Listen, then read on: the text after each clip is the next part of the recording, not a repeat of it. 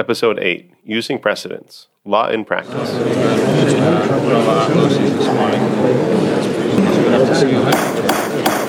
The For Legal English podcast is now in session. On today's docket, Using Precedents Law in Practice. In this episode, we discuss using precedents. We'll explain what is a precedent, how precedents are used in court, and go through an example of this.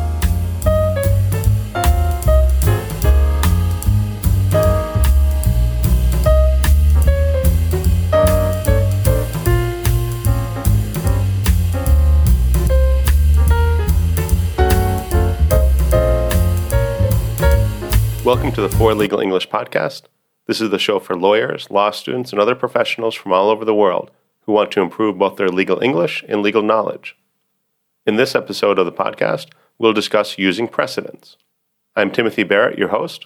I was a practicing attorney in the United States, working in civil and criminal law, and now I teach law in Tbilisi, Georgia. If you're looking to improve your legal English, please enjoy today's episode. Also, consider giving us five stars and a great review. That would really help us grow the podcast. Be sure to check out our website, four is in the number four, legalenglish.com. For legalenglish.com. This is episode eight of the For Legal English podcast. On the docket today, we'll discuss using precedents.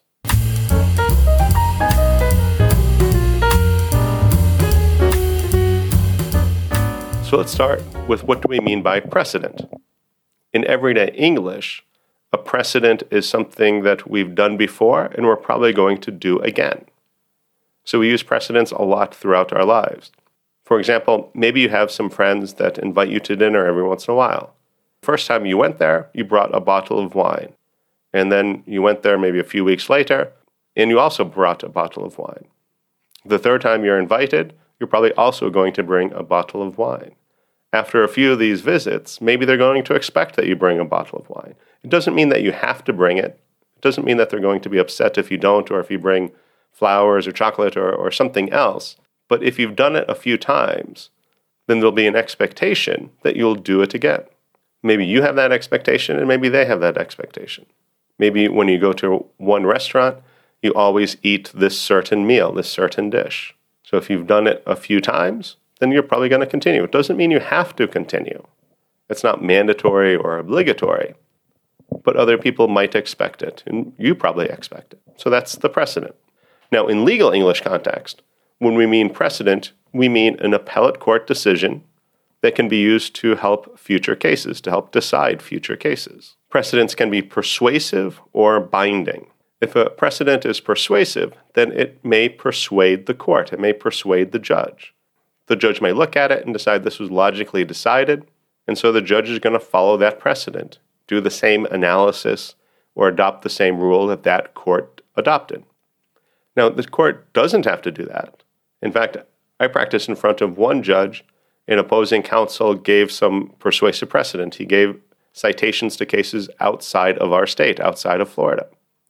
And the judge responded by informing that, that attorney that he was a Florida judge he applies Florida law. That if he has Florida cases, he would consider it. But he wasn't interested in out of state cases. He wasn't interested in persuasive precedent. Now, that is not the, the common opinion for most judges, but it was for this judge. Besides persuasive, precedent can be binding. So, to keep on that same example, if that opposing counsel had a case from the Florida Supreme Court, then that would be a binding decision on a Florida trial court judge. At that point, the judge would have no decision, he would have no leeway. He has to apply that Florida Supreme Court decision. It is binding. That is the law. He can't ignore the law. But opposing counsel gave a case from the California Supreme Court, that precedent would be persuasive. The trial judge could adopt it. He could think that it's convincing or that's a good argument or that's a good legal logic behind it, but the judge could reject it just as easily. It's up to the judge to decide if it's persuasive precedent. Now, related to this is the idea of stare decisis. This is a Latin term that means let the decision stand. If the court has already made a decision in the past, then we should continue under that ruling. We shouldn't change our rulings every other day. That would kind of lead to chaos and a lack of predictability in the law. So when we talk about binding precedent, according to stare decisis, that precedent must be followed. And there's even an argument within the US Supreme Court. Do they have to follow their precedent? Is an earlier decision from the Supreme Court binding on the current Supreme Court when they handle a new case? And there are some justices that, that kind of argue that nope, it's stare decisis. We should follow what we decided before. And there are some justices, probably a minority, that argue the opposite that, you know, hey, we're the top court. If we got it wrong the last time, whether it was two years ago or 200 years ago, then we're the only ones that can correct it. We're the highest court, the court of last resort. So we have an obligation, if we made a mistake in the past, to correct it with this case. That doesn't mean that stare decisis should be ignored or every time we, we look at it, we're going to decide it fresh. But the argument is if the earlier case was decided wrongly, then we're certainly free to change that decision, reverse that decision. Now, what happens if you're a lawyer, you're advocating for a client, but maybe the precedent is against you? Maybe it's persuasive precedent, maybe it's binding precedent, but it is against you. What can you do? One option is to distinguish that precedent to point out that that precedent is a little bit different than our case. And that difference is important. And it's so important that it might change the outcome. For example, when that earlier case was decided, it was a, about an event that happened in the summertime. But our case happened in the wintertime. The first case, it was very warm out. The second case, it was very cold out. And maybe that makes a difference. You know, whatever the case is about, that fact that is different between the two cases is important, it's relevant, and so the original court might have decided differently if that fact had been different. So we distinguish that case. Yes, that is the precedent, but our case is different. Therefore, we don't have to apply the precedent. The precedent doesn't really apply to our case because of these differences. Now, when we're using precedents, probably the first thing that we do is figure out what is the rule from the precedent, from that earlier court decision, what is the rule that we can pull out of that case? Some things are complicated and we don't want to oversimplify them because something gets lost when that happens. But what is the rule? Can we explain the rule from that case, from that decision? Can we explain it in one or two sentences? Another thing that we have to think about is the important facts of that case. Because what change of facts would change that decision? In order to answer that question, we have to understand what were the facts of the original case. Now, sometimes the court, when it makes a decision, it, it says explicitly if instead of A, this case was B, then we would decide differently. So it's very clear what facts would change, how would it change the outcome. But in some cases, it's not so clear. In some cases, the, the court will specifically say, hey, this is about a fact pattern of A. We are not sure about a fact pattern of B. That's not before us. So we're not going to decide on that. You know, if, if that comes up to us, we'll decide then, but we're not going to rule on that now. It would be premature to, to rule on that today. But of course, probably most of the time, it's somewhere in between. It's not clear that it, it does apply or doesn't apply. And so that's where the lawyers can argue how it's distinguishable. And certainly sometimes judges will argue that, that as well. If they don't want to apply the precedent, they might decide, well, it's distinguishable. There's something different about the present case, the instant case, that is different from the original case, the precedent. And that distinction is important.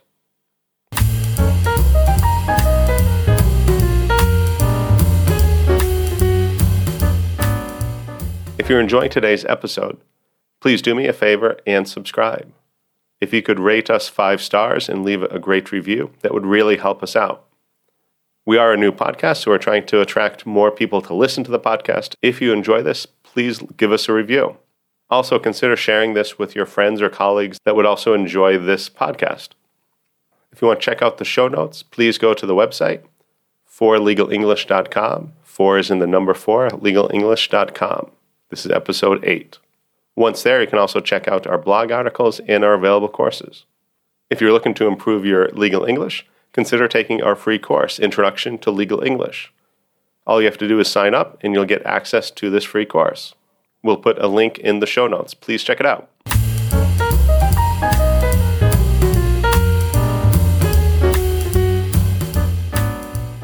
So let's look at, at two cases and see how we might use precedent in applying these two cases.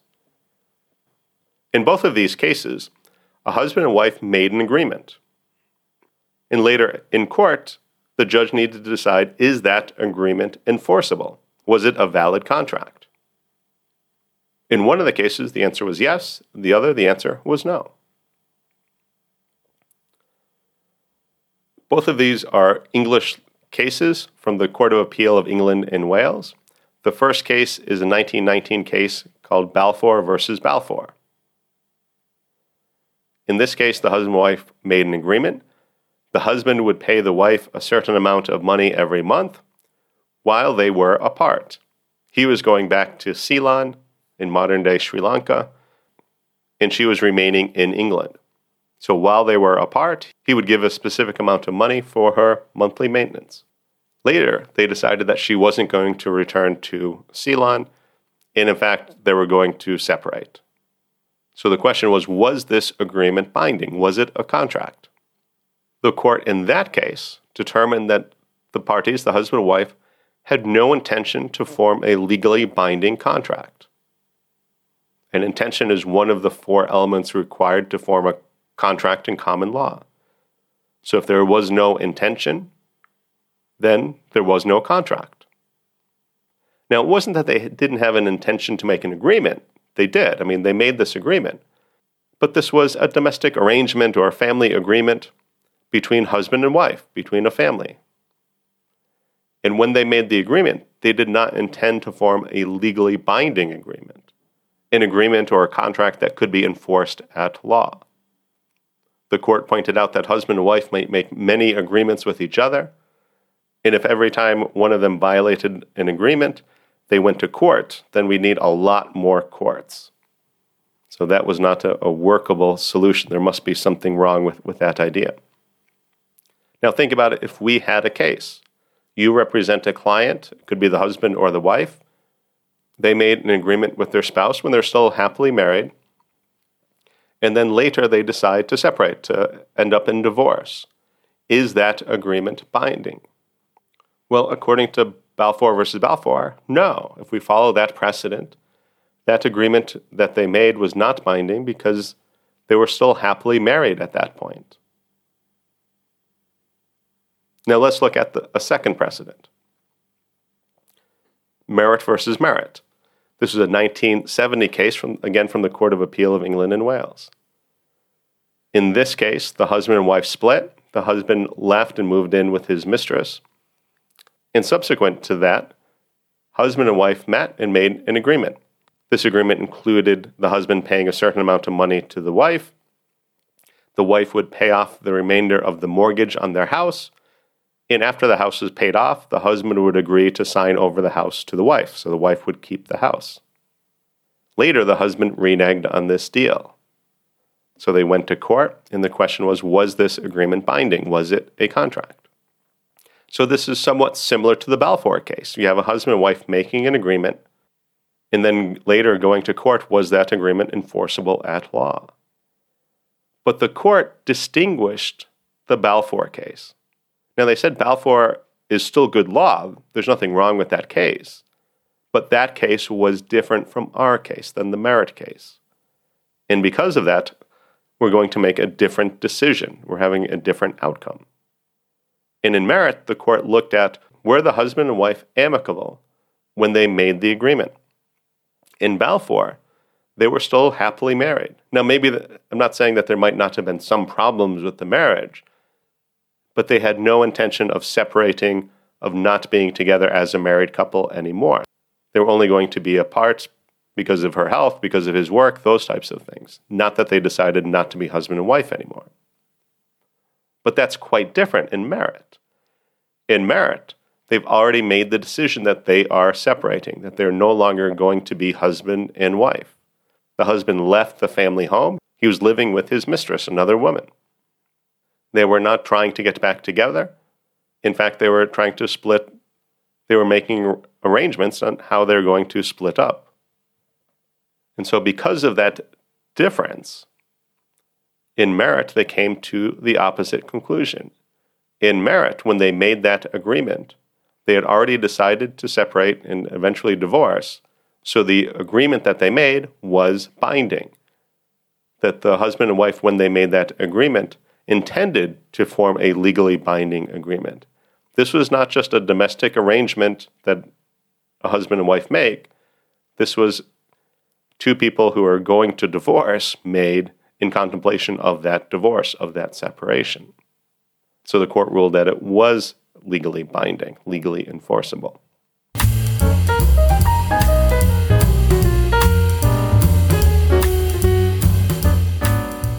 Now, looking at the Balfour case, the outcome of Merritt was probably foreseeable. You could see that in Balfour, it was very important that they had not decided to divorce or, or legally separate. They still intended to be husband and wife.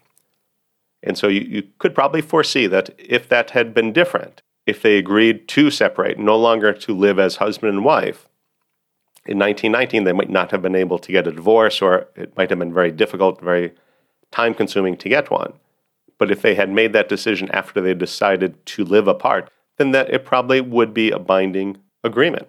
But it, it wasn't a foregone conclusion.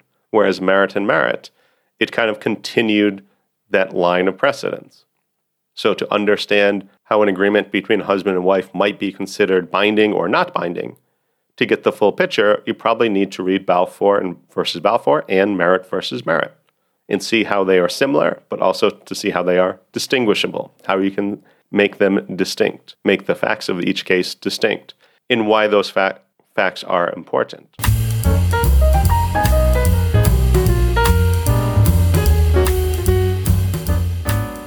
Common law court systems, we use precedents very frequently. They're often used in argument or in legal briefs, and the courts will take those into consideration when making their judgments. In civil law, this is much less common. However, it is still a part of most legal systems. If we look at the European Court of Human Rights, or the Court of Justice of the European Union, or other international tribunals like the World Trade Organization's uh, appellate body, they all have precedent cases that they will refer to. Now, the court on paper may be free to reject those precedents. And so, if you want to argue, are they are they binding precedent or persuasive precedent? You know, you can certainly make some arguments. But most of these courts will adopt the rules from the precedent, from the earlier case, or explain why not. You know, what has changed? They might distinguish that case that, you know, there's something different, so we're going to come up with a new rule that applies to this type of case. Or they might explain why that old rule no longer works, so we're going to make a new rule. But usually they can't ignore that precedent.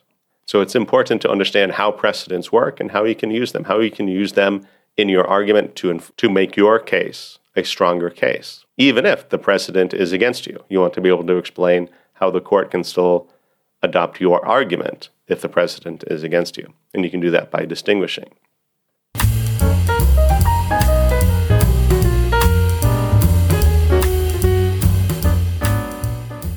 So let's look at some of the legal terms that we talked about in this episode precedent, persuasive, binding, distinguished, distinguishable, stare decisis, intention, domestic arrangement or family agreement. Are there other terms that we raised but we didn't explain? If so, comment in the show notes and we'll try to explain those words or terms as well. If you enjoyed today's episode, please subscribe, give us five stars and a great review. We'd really appreciate it. Check out our website, four is in the number four, legal English, no spaces or dashes.com, fourlegalenglish.com. You can check out our blog articles, available courses, and the show notes. This is episode eight. In the show notes, you can also comment. It's a great way to practice and improve your legal English skills. The Four Legal English podcast is adjourned. Don't miss the next docket call.